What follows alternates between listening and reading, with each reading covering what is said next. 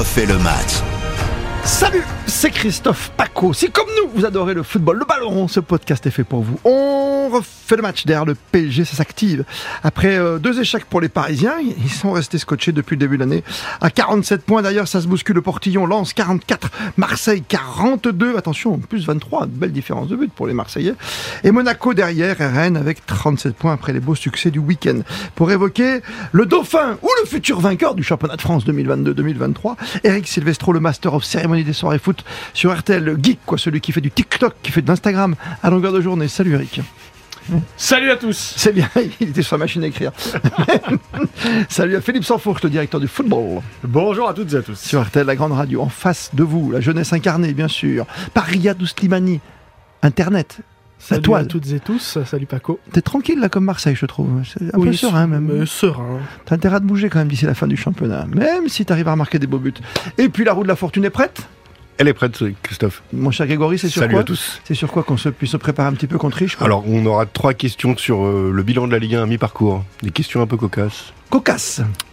Très bien. On refait le match, c'est le podcast. On joue le titre, on joue la deuxième place. Qu'est-ce qu'on fait, Philippe? On est tranquille, serein de- devant avec le PSG que tu suis pour nous? Ah bah, tous les acteurs euh, que vous venez de citer vont vous dire que de toute façon, euh, il y, a, il y a deux championnats, qu'on laisse le PSG Ouais. faire ce- ses affaires dans son coin et qu'on on va essayer de continuer sur la bonne dynamique. Il faut absolument pas les croire, faut pas les écouter. Ils ont tous qu'un truc en tête, c'est de voir euh, que si le Paris Saint-Germain euh, continue à se prendre un ou deux gadins, ils ont de toute façon un rythme, parce que c'est ça en fait qui, qui nous fait euh, faire ce podcast euh, aujourd'hui, Euh, c'est qu'il y a euh, une qualité et un, et un train mené par euh, ces équipes-là euh, qui sont des, des rythmes de champions. Si on prend les chiffres de début de championnat de Marseille ou de Lens, ce sont tout simplement les, les meilleurs débuts de, de- de championnat euh, de, quasiment de l'histoire des deux clubs. Hum. Donc ça veut dire qu'on est sur un rythme euh, qui, qui- qui permet à ces équipes, De à la fois d'accord. dans, dans- mathématiquement, c'est-à-dire euh, le nombre de points engrangés, mais aussi dans la, dans la confiance que ça génère. Quand vous enchaînez des victoires à domicile, comme c'est le cas de, de Lens ou de Rennes, euh, comme... euh, Enfin, Rennes, avait une seule période juste avant quand même. hein. Non, Oui, mais Rennes, c'est- que- une défaite en début de saison au Roison Park, après c'est 8 victoires. c'est Non, mais pas, là, c'est là, pas le dernier match. Non, non, mais à, à domicile, Philippe a dit. Ah, ils, ont, ils ont un petit souci à l'extérieur oui, avec deux oui. défaites à Ah, bah l'extérieur, oui, mais quand à même, domicile. Et Marseille, c'est un petit peu plus contrasté, mais c'est aussi une capacité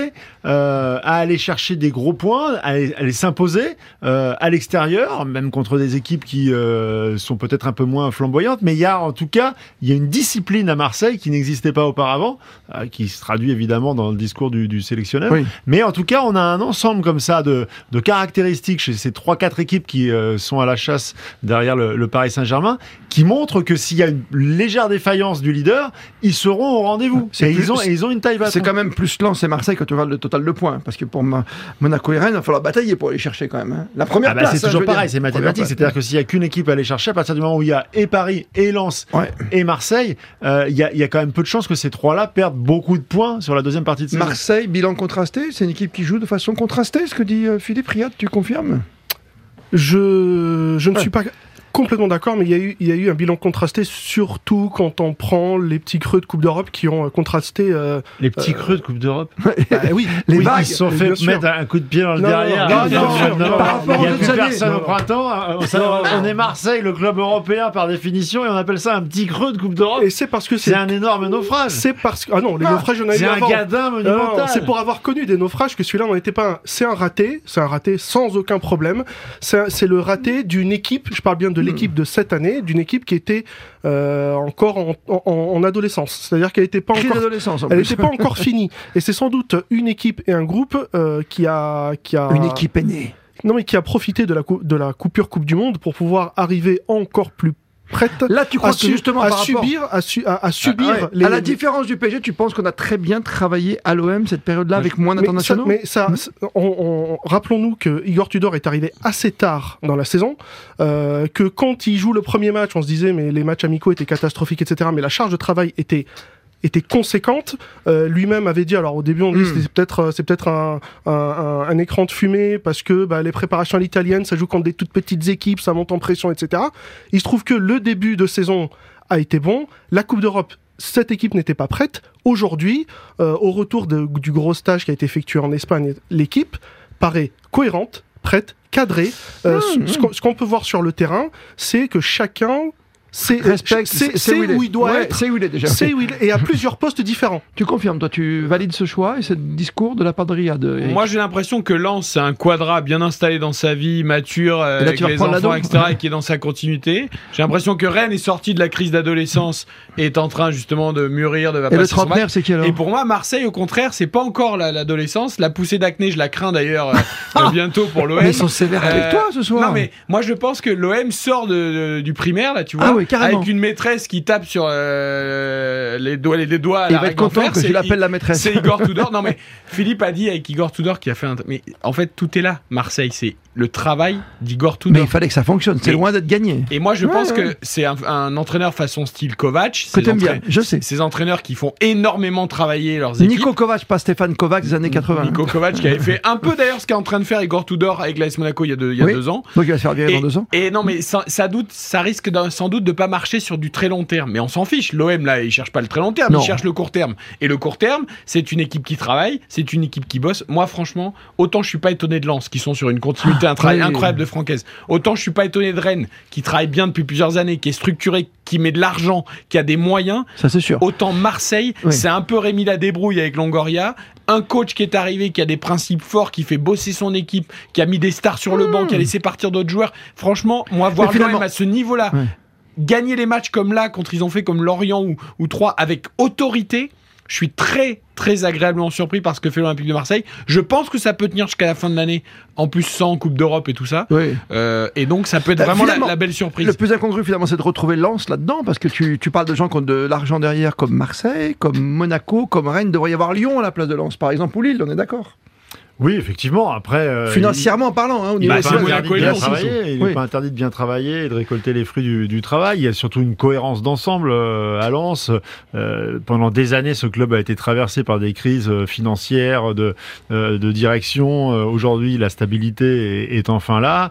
Et, euh, et en plus, il y a un relais qui est Francaise sur le, sur le, sur le, sur le terrain. Quelle belle philosophie quand même de jeu. Avec Ouais, des ouais. recrutements intelligents, avec euh, une politique globale extrêmement euh, cohérente. Donc ça fonctionne. Euh, après, attention, ils ont aussi euh, peu de marge. On voit qu'ils Ouais. prennent peu de buts, mais ils en marquent pas toujours Là, ils ont pioché là. Oui, oui, ils ont pioché ce Euh, week-end. ouais. Si tu es sur une euh, séquence de 3-4 matchs où tu vas avoir un peu le vent de face, tu vas prendre un penalty au mauvais moment, un blessé à un poste clé, tu, tu, voilà, ça peut aussi tourner. Donc je, je pense que c'est pas non plus écrit que, que, que Lens va être sur Tu veux ce dire que ça va rythme trop bien pour l'instant aussi pour que ça puisse. Pour l'instant, disons qu'il n'y a pas d'anicroche. Tout, Mm. tout, tout se passe bien, donc tant mieux pour eux, mais Ouais. euh, il faudra voir La sur, seule anicroche. sur la Après, longueur. Philippe, ils sont quand même. Eric Ils ont un super gardien, Ouais. Brice Samba. Mm. Ils ont une défense, euh, le trio, la Medina, la base. euh, Danzo, Grady, qui est ah, la base. la perte d'Oukouré Fofana au milieu, c'est un. Les, les latéraux, ça bosse bien. Ils ont en effet parfois quelques difficultés en offensive.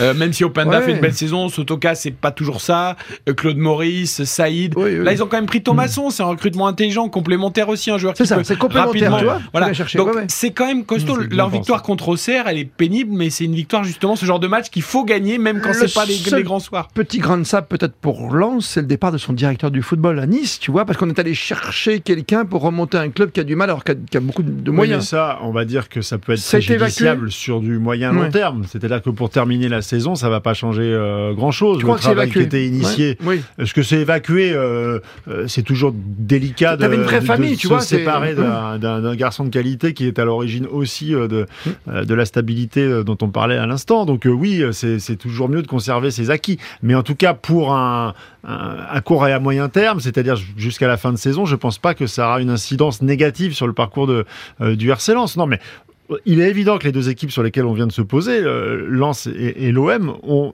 très bien travaillé et récoltent, dans des styles très différents, récoltent le, le- le fruit de leur, de leur travail. Maintenant, encore une fois, pareil, à Marseille, pour l'instant, Tudor, euh, il a les résultats avec lui. On sait très bien que malgré cela, Le il n'a pas, toujours tu veux dire pas Mm. euh, l'assentiment du public. C'est Toujours toujours, pas c'est toujours très très mesuré. Mm. Il suffirait qu'il y ait deux trois mauvais résultats.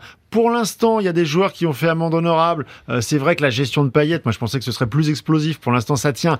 Mais Pourquoi on connaît quand même le caractère club, du oui, garçon. oui, oui. Matteo Gendouzi, c'est pareil. Euh, la sortie qu'il fait après l'élimination en, en Coupe d'Europe, ça laisse forcément des traces. Mm. C'est-à-dire que vous avez comme ça des petits points chauds qui mais là, peuvent on son greffe au départ, tu à vois. tout instant. Donc, euh, tant que les résultats sont bons, il n'y a pas de souci. Mais on le voit bien. Je veux dire, Paris était invaincu. Euh, il suffit qu'il y ait deux euh, dé- défaites en, Et on dit en 15 danger. jours. Et on dit commence déjà à identifier les points Paris. qui peuvent être Et c'est Paris. possiblement chauds Oui. et, des, et des- et des points de tension qui peuvent euh, être nourris dans le vestiaire. Ça peut basculer, Donc, Attention toujours. Ça, ça peut toujours basculer, mais il me semble qu'il y, y a, il y, a eu, euh, il y a eu un point qui a été hyper important dans le, dans le début de saison marseillais. C'est d'abord dans le vestiaire, puis une interview de Pablo Longoria qui a dit on a mis un cadre, c'est euh, Igor Tudor l'entraîneur, il demande telle chose, telle chose, telle chose. J'ai dit aux joueurs, si, si ça leur plaît pas, on peut discuter d'un transfert. Et j'ai pas vu beaucoup de présidents oser, entre guillemets, dire ça à un groupe. Je comprends que ça te plaise pas, ça te plaît pas, tu sors. Mais Igor Tudor, il est là, il bouge pas. Euh, ça me rappelle, alors, euh, toute chose toute égale par ailleurs, euh, le, le moment où Arrigo Sacchi arrive au Grand Milan, Mm. avec des grandes stars, qu'il les fait s'entraîner avec des cordes pour que tout le monde soit à la bonne distance, et que Berlusconi dit aux stars, de toute façon, c'est pas le problème, c'est qu'il reste. Si ça vous plaît pas, vous partez. Le, ca- le Ligues cadre. des Champions, euh, Mais- bah, bien Ouais, sûr, et surtout. Et des, des- et des saisons. Et, Non, mais- et- Non mais pour rappeler, pour ceux qui, fonctionne. Pour ceux qui auraient oublié, Oui, c'est deux Ligues des. Champions Et- consécutives. et saison invaincue dans la grande série A de l'époque. Non mais ça veut dire qu'à un moment donné, quand le club cadre les choses, quand les patrons sont identifiés, hein. Regardez.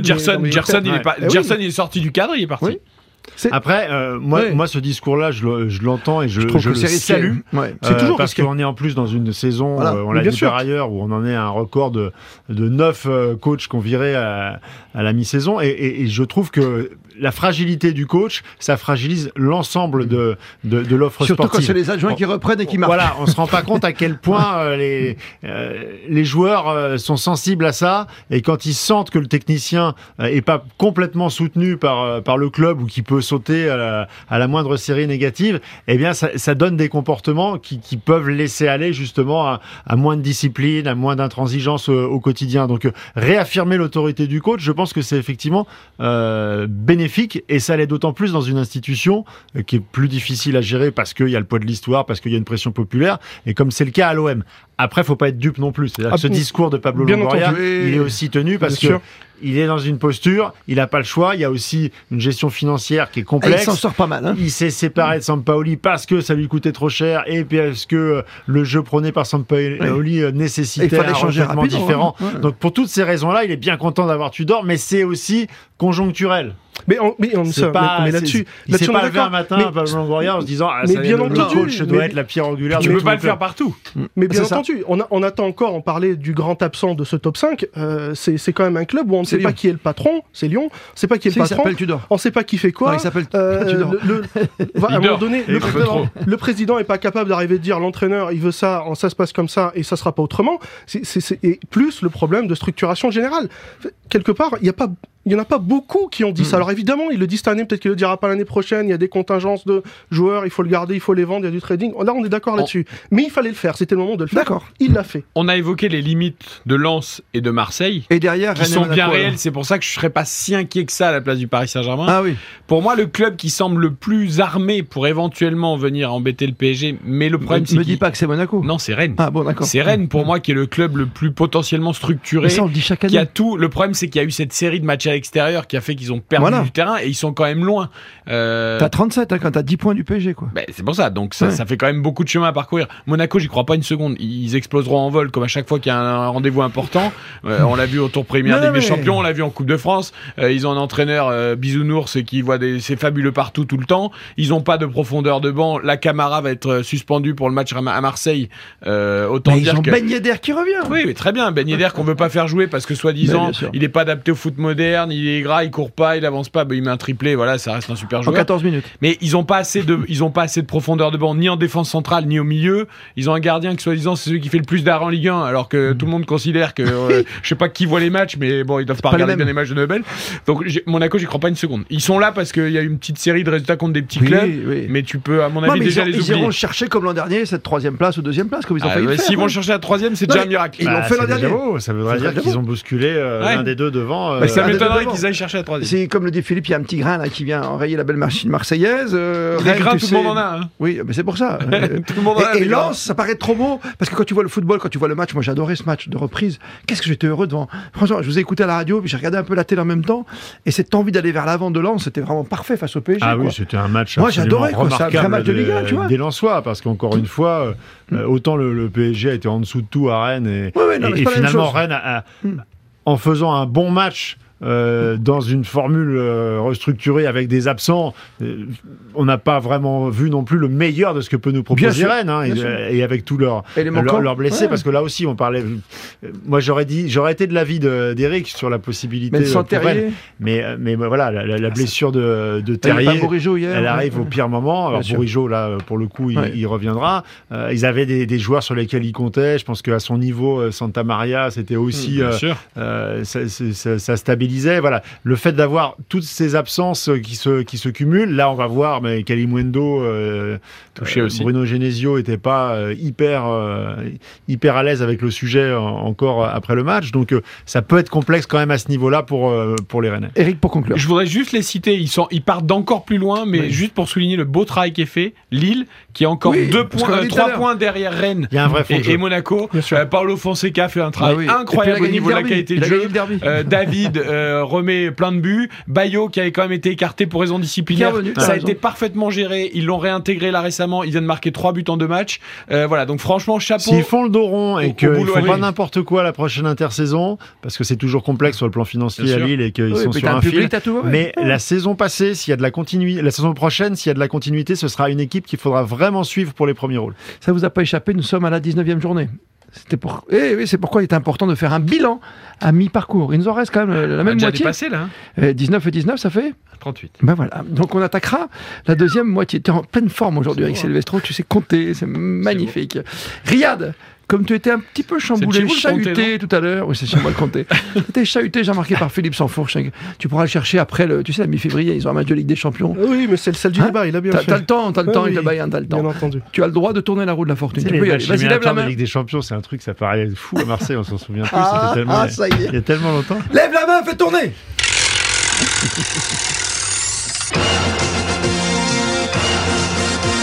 J'adore ce moment où tout le monde perd. Ça s'appelle la roue de la fortune. Très belle idée sortie de l'esprit fécond de Grégory Fortune. Tordu, après le mondial. Euh, on a parlé euh, pas mal du, du- du haut du classement, Bah du oui. nombre de points de- des cinq premiers. Je vous propose de me dire qui domine le classement du fair play. Ah, du fair play. Donc c'est pas, c'est pas un des cinq premiers? C'est pas un des, classement du ce n'est fair play. pas un des cinq premiers. Lorient. C'est une bonne réponse de Philippe Sanfourche. Oh, Philippe Du premier coup. Philippe Sansfourche. Lyon est bien placé. Ça devient indécent. ce que L'Olympique Lyonnais est très bien placé au classement du fair play. Deuxième, suivent euh, Toulouse, Lens, Brest. Il y a des gens qui suivent ce classement, franchement. Sérieux. Écoutez, euh, C'est juste que année après année, Lorient est toujours dans les deux trois premiers. Il y Ah, a mais un ça veut dire que tu au joues sein pas ce club. Donc en fait, là, je vous avoue, j'avais Ouais. pas le truc en tête, Ouais. mais je me suis dit, si je dois tenter un club au hasard, Lorient est toujours parmi les meilleurs. Mais excuse-moi, tu, du tu, fair tu play. as commenté des milliers de matchs de foot, toi tu en suis partout. Si t'es es premier au fair play, ça veut dire que tu joues pas au foot, quoi. Tu mets pas des Mais coups, si, tu fais rien, quoi. tu joues au foot. c'est quand même pas de coups. 21 cartons Ah oui. jaunes et un carton rouge. D'accord. En tout cas, les lunettes de Philippe Sanfonche sont parfaitement réglées. Il a dû les faire récemment euh, parce qu'il est, pas loin de la feuille de Grégory bah, Fortune. Et... Ah non, alors là, je vous interdis. non, Ah, pas de mais ça. non. Je vous Où est ton bureau Pas Où de se ça. trouve ton bureau Mais non, alors, je À peux vous dire, parce que Philippe Sanfonche est en tête du fair play, c'est pas un garçon qui triche, ça j'en suis sûr. Oui. Voilà. Non, À c'était- lui. C'était une boutade. À lui-même. C'était une À lui, boutade. lui, Philippe Bien c'est Monsieur Fair Play. Bah oui. Je vous donne les trois derniers de ce classement Ajaccio, Montpellier et Reims. Ah tiens, j'aurais trouvé Ajaccio déjà, tu vois. À Montpellier aussi. Montpellier pas. Reims, Reims. dernier 45 cartons jaunes et 8 cartons Mais vous vous rouges. souvenez pas, il y avait une énorme série Ah de bah, 6 cartons ah rouges avec oui, le président Caillot qui était monté Caillot. au. Ah, Caillot, ouais. Bien sûr. Ah oui, oui, Il a oui. pris quand même quelques mois de placard T'as euh, T'as avec cette affaire. Et par contre, bravo à Will Steele qui fait un super boulot depuis qu'il a pris Reims. hein. Will Smith Will Steele, le rouquin. Très bon. Très bien. Très belle dynamique Reims. Deuxième question. Un triste record. Angers est sur 11 défaites Oui. de rang. Ah oui. Euh, à qui, à quel club À qui appartient ce record depuis l'après-guerre? À Réunion L'après-guerre. C'est très récent. Euh, Donc le record est de 12 défaites de Dijon suite. Bordeaux. 12 défaites Dijon. de rang. Dijon. Dijon. Ah oui. Oh là là. Ils sont vraiment bien réglés ces lunettes. 2022. Tu es pas Alors, loin. Tu, tu attends, vois très sur, bien. la, sur la dernière, on va voir si elles sont vraiment Non, mais bien tu vois réglées. très très bien, Philippe, c'est beau. Mais, vous êtes scandaleux. Tu sais quoi Je vais quitter la pelouse. On, on est fou d'Apelou. Hein. Attends, les opticiens. Dernière question. Oh, la mauvaise C'est foi. Chris Pack. Ils sont pas pour perdre dans les monégasques, hein, je vous le dis. hein. Bah, franchement, bravo Philippe. Non, Ah là, franchement, t'as que ça à foutre au bureau Vas-y. Non, mais mon train avait du retard, du coup j'ai lu l'équipe Ah, de. c'est- Ah, il n'y avait pas Dijon dans l'équipe. J'ai C'était dans les découpé, stats. j'ai découpé C'était le classement du fair play. Je l'ai collé dans mon- sur mon cahier d'écolier pour montrer je aux enfants à la maison. Vas-y, dernière. Euh, troisième et dernière question. En 190 rencontres, 19 journées, combien de buts ont été inscrits? Ça, c'est bon, ça, comme ça. Waouh. Attends, combien tu as dit? Donc, 190 On va dire qu'il y a 30 190. Alors la moyenne rencontres. est exceptionnelle, elle est de 580. 2,94. Bah la ouais, moyenne. ça- 599. Philippe Bah, 560. 622. 580. Je crois que c'est Eric avec 558. C'est Ah, les, pas les mal. maths. C'est les maths. Philippe, Ouais. ça pouvait pas battre plus de 600, Ah, c'est pas possible. 19, mathématiquement. 19, Avec mais il sait 2,94 fois. te- fois- Avec c'est pas possible. 2,94 buts, tu peux pas dépasser avait combien de 600. matchs T'as dit 560 190. 190. Ah, C'est les maths, ça, Ah Philippe. oui, oui. Ah oui. C'est 32 de Excusez-moi, plus. moi que je m'appuie sur la culture foot et vous sur on- l'arithmétique. On peut tricher, on peut regarder par les pots Mais- quand on sait pas compter, Philippe, il a lu l'équipe, moi j'ai fait les comptes ce matin. Donc C'est après, ça. c'est. Philippe, Eric fait les courses. Eh, le budget, Et hein. donc, c'est lui qui sert de budget à la maison. Euh, pour l'apéro avec modération ce soir, donc euh, c'est Eric Silvestro qui s'y colle. Merci Eric d'avoir été Ah avec bon, nous. Bah oui, oui, tu sais très bien Pas compter. Philippe s'enfonce, bravo pour ce. bah, c'est vrai, tu sais, pour lui, c'est- il a remporté la roue de la Ah, chef fortune aujourd'hui. foot, hein. ouais. Ça fait deux. Merci en- à Di Pujol et ses amis. Merci Riyad Slimani, Avec plaisir. Grégory Fortune. Il y a plein de podcasts. Il y en a un sur le PSG qui est superbe. Aussi à écouter, à écouter sans modération. Et le football étranger à l'honneur, bien sûr. L'Angleterre cette semaine avec Arsenal tout devant, peut-être jusqu'au bout. De nous être fidèles.